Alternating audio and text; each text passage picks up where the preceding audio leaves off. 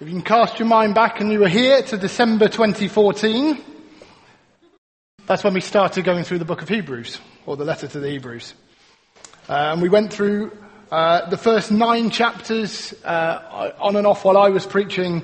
Uh, from then up until uh, this September just gone, uh, when we've just we took a break and we've all been looking through the end of Mark's Gospel together. But we get to rejoin the letter to the Hebrews in chapter 10. I'm going to read from verse 1 uh, to verse 18.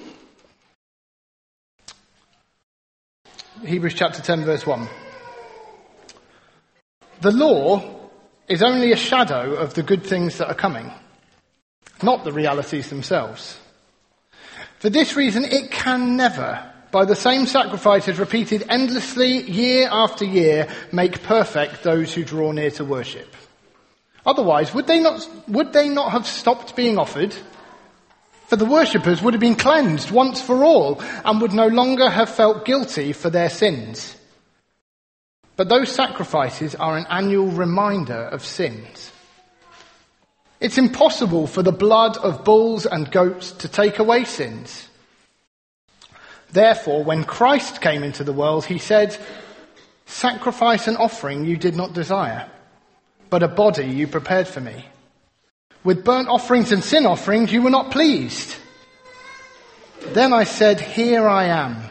It is written about me in the scroll. I have come to do your will, my God. First he said, sacrifices and offerings, burnt offerings and sin offerings you did not desire, nor were you pleased with them though they were offered in accordance with the law. Then he said, Here I am, I have come to do your will. He sets aside the first to establish the second. And by that will, we have been made holy through the sacrifice of the body of Jesus Christ once for all. Day after day, every priest stands and performs his religious duties. Again and again, he offers the same sacrifices, which can never take away sins. But when this priest had offered for all time one sacrifice for sins, he sat down at the right hand of God. And since that time, he waits for his enemies to be made his footstool. For by one sacrifice, he has made perfect forever those who are being made holy. The Holy Spirit also testifies to us about this. First he says, this is the covenant I will make with them after that time, says the Lord. I will put my laws in their hearts and I will write them on their minds. And then he adds, their sins and lawless acts I will remember no more.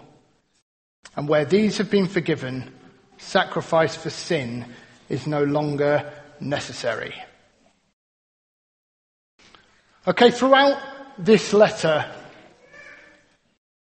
the writer has been again and again bringing us back to the fact and building on his argument, basically declaring, look, all you Hebrews, all you guys who have followed the law, who have, who have grown up knowing the Old Testament as we now know it, knowing the, the Old Covenant and its sacrifices and everything, look, something far greater has come. Throughout his letter, he is banging this drum. constantly comparing and contrasting the old and the new. So right back at the beginning, he talks about the fact, look, the, the law, you, you, you deem the law to have been given through angels. Well look, look at Jesus. Jesus is far greater than the angels. You see, the law came through Moses. Let's look at Moses. Moses was great. Moses was an incredible guy. He was a wonderful servant in God's house, but look, Jesus is far greater. He's the son who reigns over God's house. He goes on, begins looking in depth about the priesthood. He gives us this, he starts looking at that guy Melchizedek and saying, look, there were loads of priests after the order of Aaron. Aaron was appointed as high priest and his sons and their sons and their sons have been priests for years, year on year on year. Yet now when Jesus came, he's come in a new order. As he describes as the order of Melchizedek. It's a change, it's different, it's new, it's greater. And he compares and contrasts, look, they served in a tabernacle on earth or in the temple on earth. No, Jesus, he went into the very throne room of God.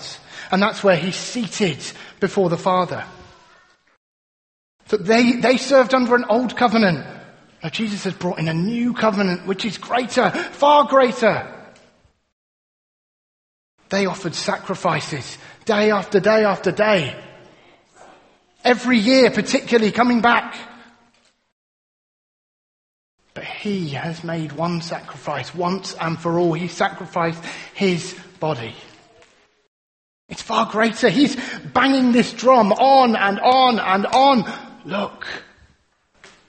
The law, I'm not saying anything bad about it. I'm not saying anything wrong. But look, this is better. And then he comes to this very point. Here. The law is only a shadow of the good things that are coming. Not the realities themselves. He's been comparing and contrasting the old and the new and he said, look, this is where the old has always been pointing towards. The law is a shadow of the good things that are coming.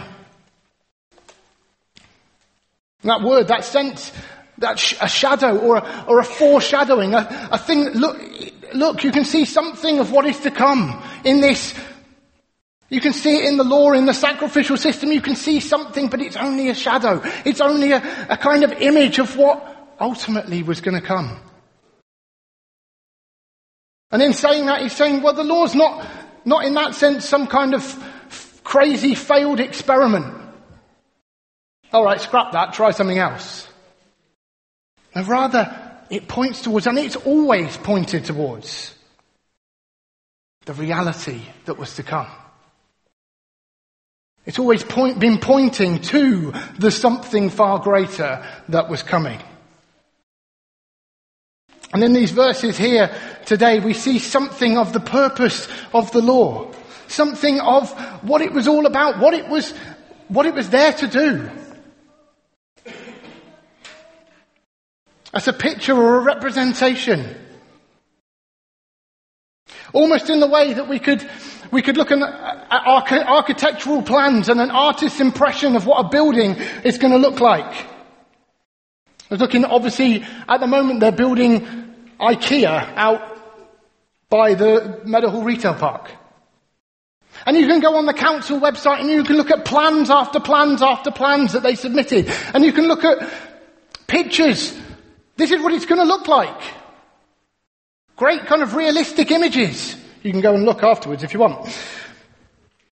And you can get a sense, look, oh look, there's going to be these rooms, and there's going to be this room, and it's going to be this big by this big, and you can look at the artist's impression and say, this is what it's going to look like.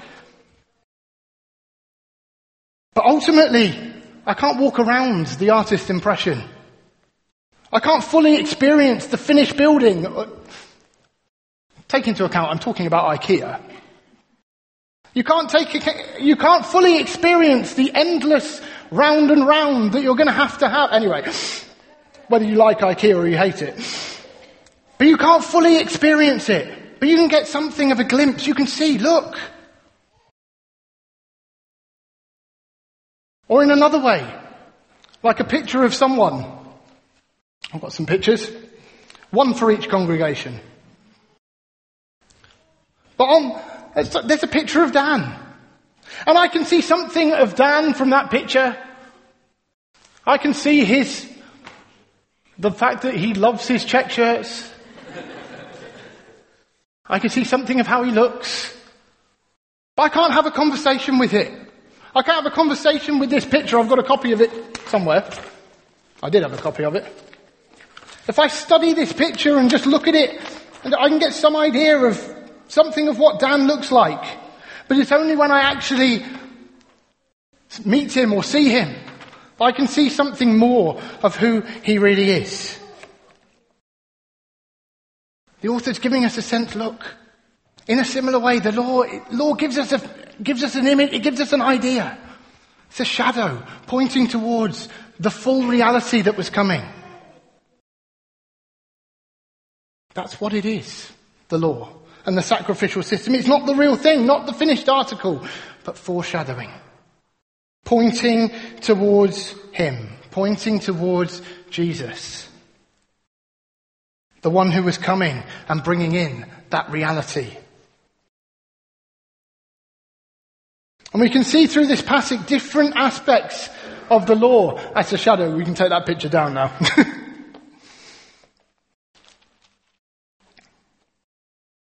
I've got four aspects of the law as a shadow. Let's look at the first four verses. The law is only a shadow of the good things that are coming, not the realities themselves. For this reason, it can never, by the same sacrifices repeated endlessly year after year, make perfect those who draw near to worship. Otherwise, would they not have stopped being offered? For the worshippers would have been cleansed once for all, and would no longer have felt guilty for their sins. But those sacrifices are an annual reminder of sins. It is impossible for the blood of bulls and goats to take away sins. See, the first clear reality of the law being a shadow is that it cannot make us perfect.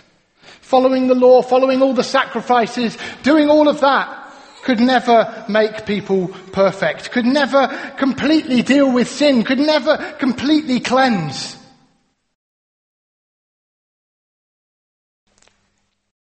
Like many of you, I had a shower this morning. You have a shower? We can have that picture if you want. Have a shower to get clean.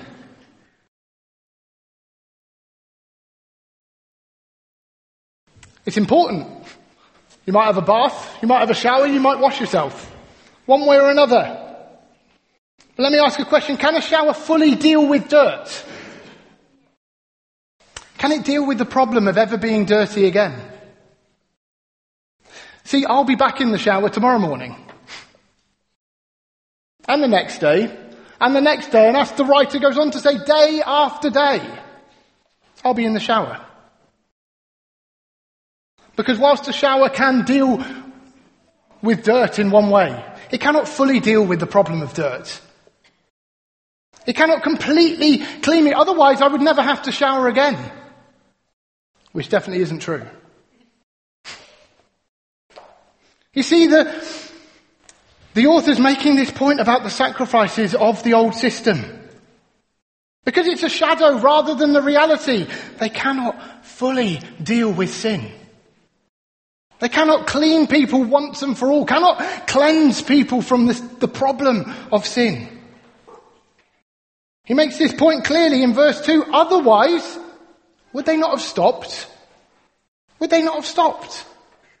If they could fully deal with sin, if they could do the job properly, once and for all, then would they not have stopped? Just like I can't get out of the shower and say, hey, I'm clean, I don't need to go back in the shower ever again. They had to keep coming back. Sacrifices once, again and again and again. They could, the sacrifices of the law could not fully make people perfect, could not fully clean people, could not fully deal with the problem of sin.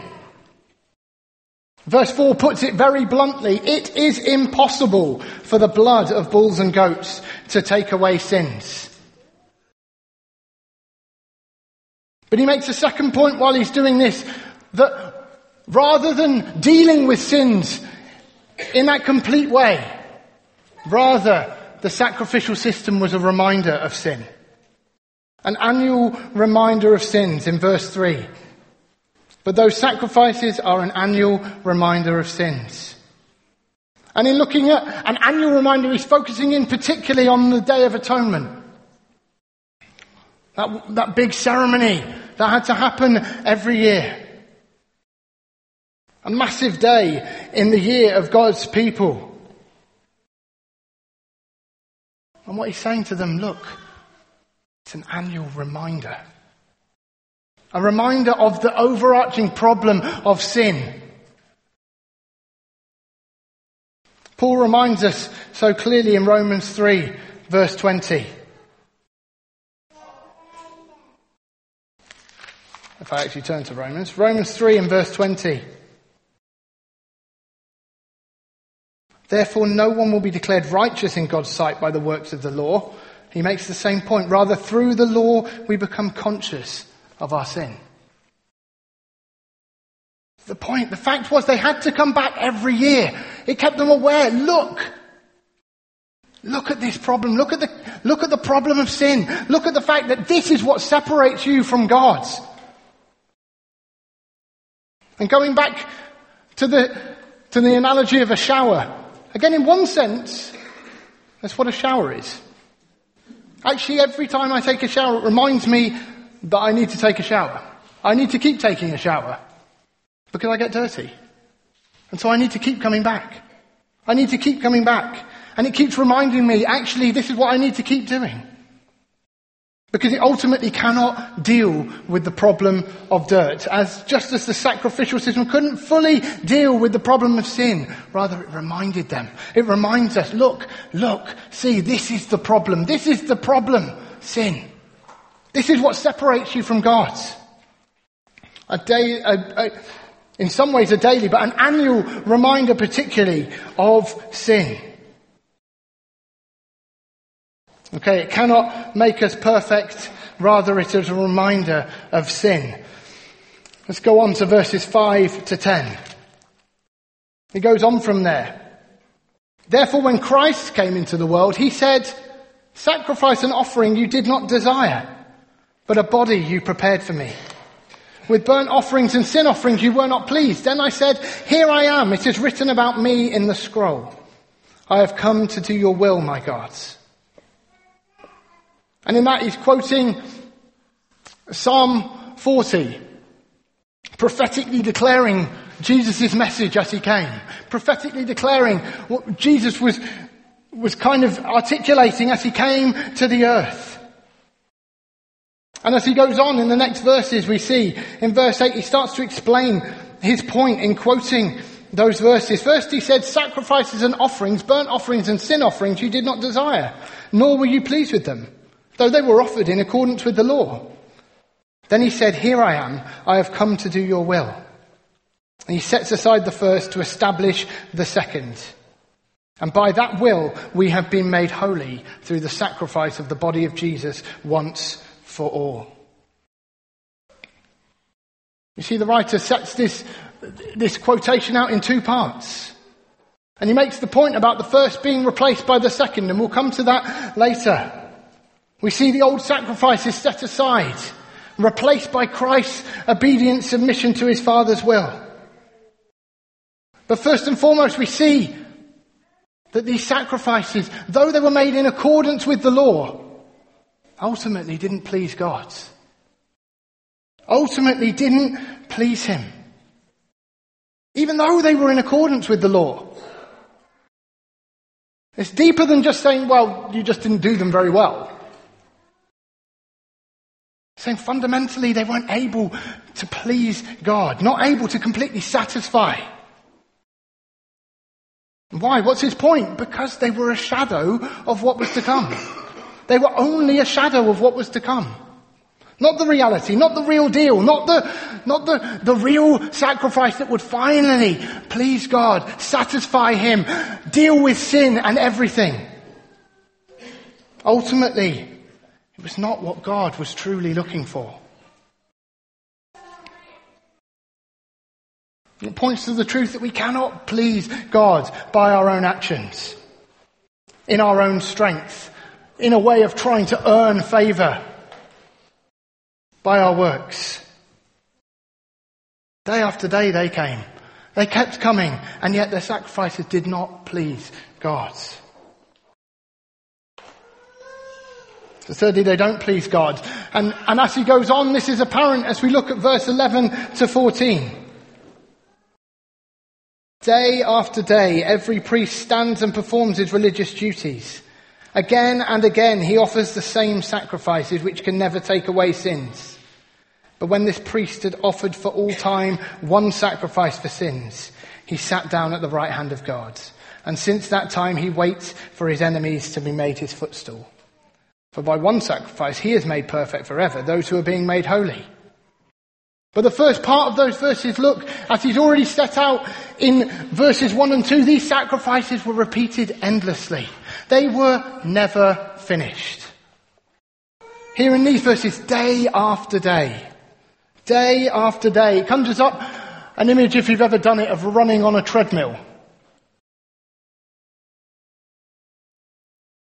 Step after step, you keep moving. Step after step, you keep moving, and yet you're going nowhere. You're going nowhere. Now, that's not to say there's no purpose in running on a treadmill. That's not my point. But if you look physically, you're not going anywhere. And step after step, you keep running.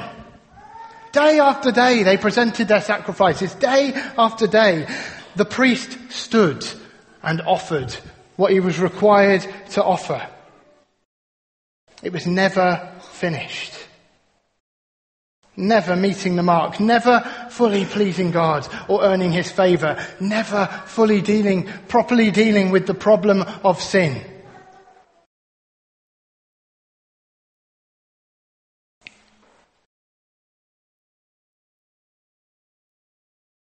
It was never finished.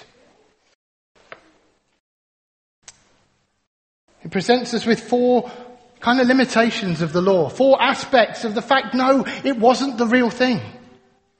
It was just, it was a shadow of what was to come. And the writer's so keen that they grasp it. So keen that they grasp, look, this is what the law is and was. So keen that they, that they grasp and don't, like the Jews around them, that they would have previously worshipped alongside. So keen that they don't end up relying on this law. Relying on those sacrifices for salvation because look, they were never able to do it. As we've already read in Romans 3 verse 20, no one will be declared righteous in God's sight by the works of the law. Rather, through the law we become conscious of sin. And here he's screaming it out. No, look, it was but a shadow of what was to come. But actually the flip side of what he's saying is, look guys, the law is actually a good shadow. We can see all these aspects that say, look, it was only a shadow, it couldn't do the job, but actually it's so good at pointing the way. Because it's a shadow that points so clearly towards the reality that was coming. The reality which comes through Jesus. Let's read verse 8 to 18 again. It's clear throughout the whole passage, but particularly here. First, he said, sacrifices and offerings, burnt offerings and sin offerings you did not desire, nor were you pleased with them, though they were offered in accordance with the law. Then he said, here I am, I have come to do your will. He sets aside the first to establish the second. And by that will, we have been made holy through the sacrifice of the body of Jesus Christ once for all. See, day after day, every priest stands and performs his religious duties. Again and again, he offers the same sacrifices which can never take away sins. But when this priest had offered for all time one sacrifice for sins, he sat down at the right hand of God. And since that time, he waits for his enemies to be made his footstool. For by one sacrifice, he has made perfect forever those who are being made holy. The Holy Spirit also testifies to us about this. First he says, this is the covenant I will make with them. After that time, says the Lord, I will put my laws in their hearts and I will write them on their minds. And then he adds, their sins and their lawless acts I will remember no more. And where these have been forgiven, sacrifice for sin is no longer necessary. You see, he points out so clearly the law was just a shadow, but he points, this is what the shadow was pointing to. This is what the shadow was pointing to. It was pointing to Jesus and his perfect sacrifice. Let's see those four aspects of this law as a shadow again. They cannot make us perfect. The sacrifices couldn't make us perfect. Rather, they were a reminder of sin. They couldn't properly please God. And they were never finished. And yet, unlike the shadow, the shadow pointed to the one who would, who could do all those things. Where it cannot make us perfect, he has made us perfect. Chapter 10 verse 14. for by one sacrifice he has made perfect forever those who are being made holy. You see, so clear the law could not do it. It is impossible for the blood of bulls and calves. But that was the shadow. You see, it was pointing the way to the fact you're offering sacrifice, you're offering bulls and calves and everything else day after day, yet one day he is coming. And he has now come. And he would offer the perfect sacrifice. He's made the comparison before in chapter 9, verse 13 and 14. The blood of goats and bulls and the ashes of a heifer sprinkled on those who are ceremonially unclean sanctify them so that they're outwardly clean. Has some effect. How much more then will the blood of Christ, who through the eternal Spirit offered himself unblemished to God, cleanse our consciences from acts that lead to death so that we may serve the living God? You see, the old sacrifices, they, they can make ceremonially clean and but ultimately they were just pointing the way to the one true sacrifice, the great sacrifice of Jesus. That could truly make us perfect, that could truly make us clean, that could truly deal with sin. And then therefore, where the shadow is a reminder of sins, what does he say? Here, now God remembers our sins no more. Verse 17, quoting Jeremiah, their sins and lawless acts I will remember no more. You see this wonderful truth where the shadow provides. Oh, there's a shadow there already. That's interesting. this wonderful truth where the shadow provided a reminder of sins. These sacrifices day after day. And particularly the ones every year provided the reminder of the serious problem of sin and the weight of sin and the, the, the issue of sin. Now, through his blood, through Jesus' blood, through his perfect sacrifice, now God can declare, I will remember their sins no more. As Psalm 103 verse 11 and 12 gives us that wonderful truth.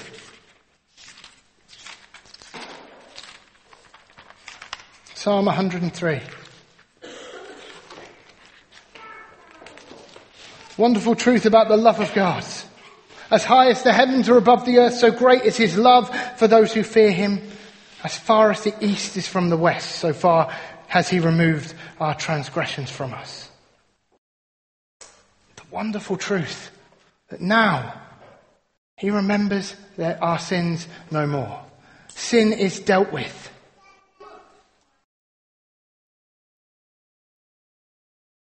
The shadow couldn't fully deal with sin, but Christ has.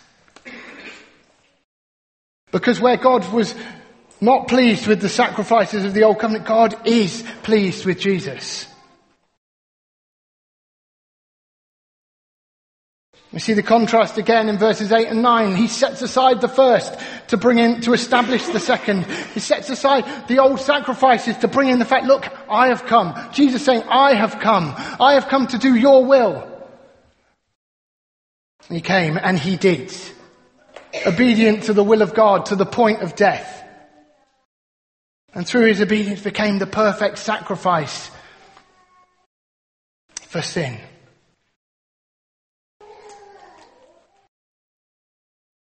The contrast there, where he wasn't pleased.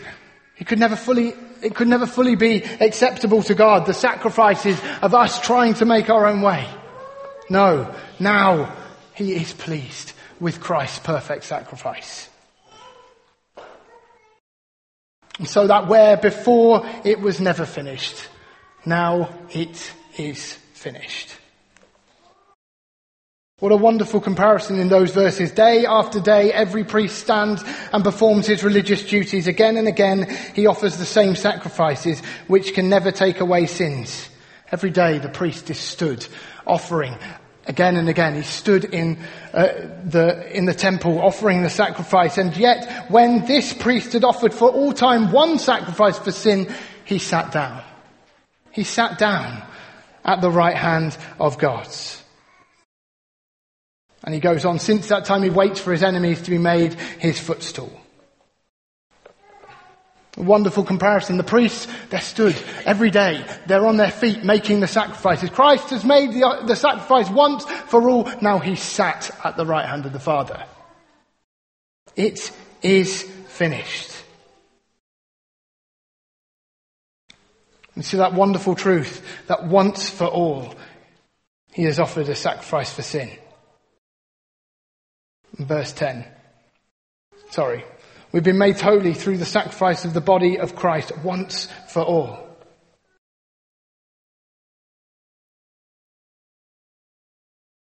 You see, the writer's so keen to point out the law is the shadow of the things that were coming, not the reality. And so therefore pointing, pointing always, pointing always to the wonderful, awesome reality, the wonderful, awesome truth, Jesus came. Jesus came. The reality is here. And the reality, Jesus deals with us in a way the shadow never could.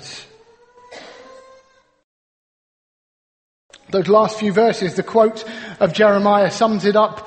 And the Holy Spirit testifies that Jesus deals with both our hearts. I'll put my laws in their hearts and I will write them on their minds deals with our hearts in a way the law never could. The sacrifice is outwardly cleaning, outwardly doing the right things, but not dealing fully with the problem in our hearts. And secondly, with sin. Dealing with it fully. I will remember their sins no more. So what is his point? The law is wonderful. Why? Because it points us to Jesus. Because it points us to Jesus. Our charge today, as it was to them, is to rejoice in the reality of Jesus the Saviour. The writer's so keen to get this across. He's been banging that drum all the way through the letter. Never turn away. Never go back. No turning back. No going back, as we sang earlier. Why? Because, because the law's inherently bad? No, not really. That's not his point. But it's actually by understanding, respecting and honoring the law properly, actually, it points us to him. It points us to Jesus. Because it's always been a shadow of the reality to come. See, if I go back to my picture of Dan again, you see, if Dan was to come up and I was still looking at the picture. Dan could try and get my attention in all different ways, but if I'm just focused on this picture, this picture, it's such a good picture. What a great picture of Dan. It's wonderful. It's amazing. What, what, what else could I ever need? No. How could I, how could it ever make sense if the reality had come and I'm not coming to Him. I'm not having conversation with Him. I'm not interacting with Him. I'm just dealing purely with the picture and the shadow and the, that which pointed towards the reality that was to come. And therefore the writer's gonna go on. Let us draw near to God through the reality, through Jesus. Therefore, brothers and sisters, since we have confidence to enter the most holy place by the blood of Jesus, by a new and living way open for us through the curtain, that is his body. And since we have a great priest over the house of God, let us draw near to God with a sincere heart and with the full assurance that faith brings. Having our hearts sprinkled to cleanse us from a guilty conscience and having our bodies washed with pure water. That's our call. Let's rejoice in the fact that we can come to Him through Jesus. No longer just the shadow, now the reality is here.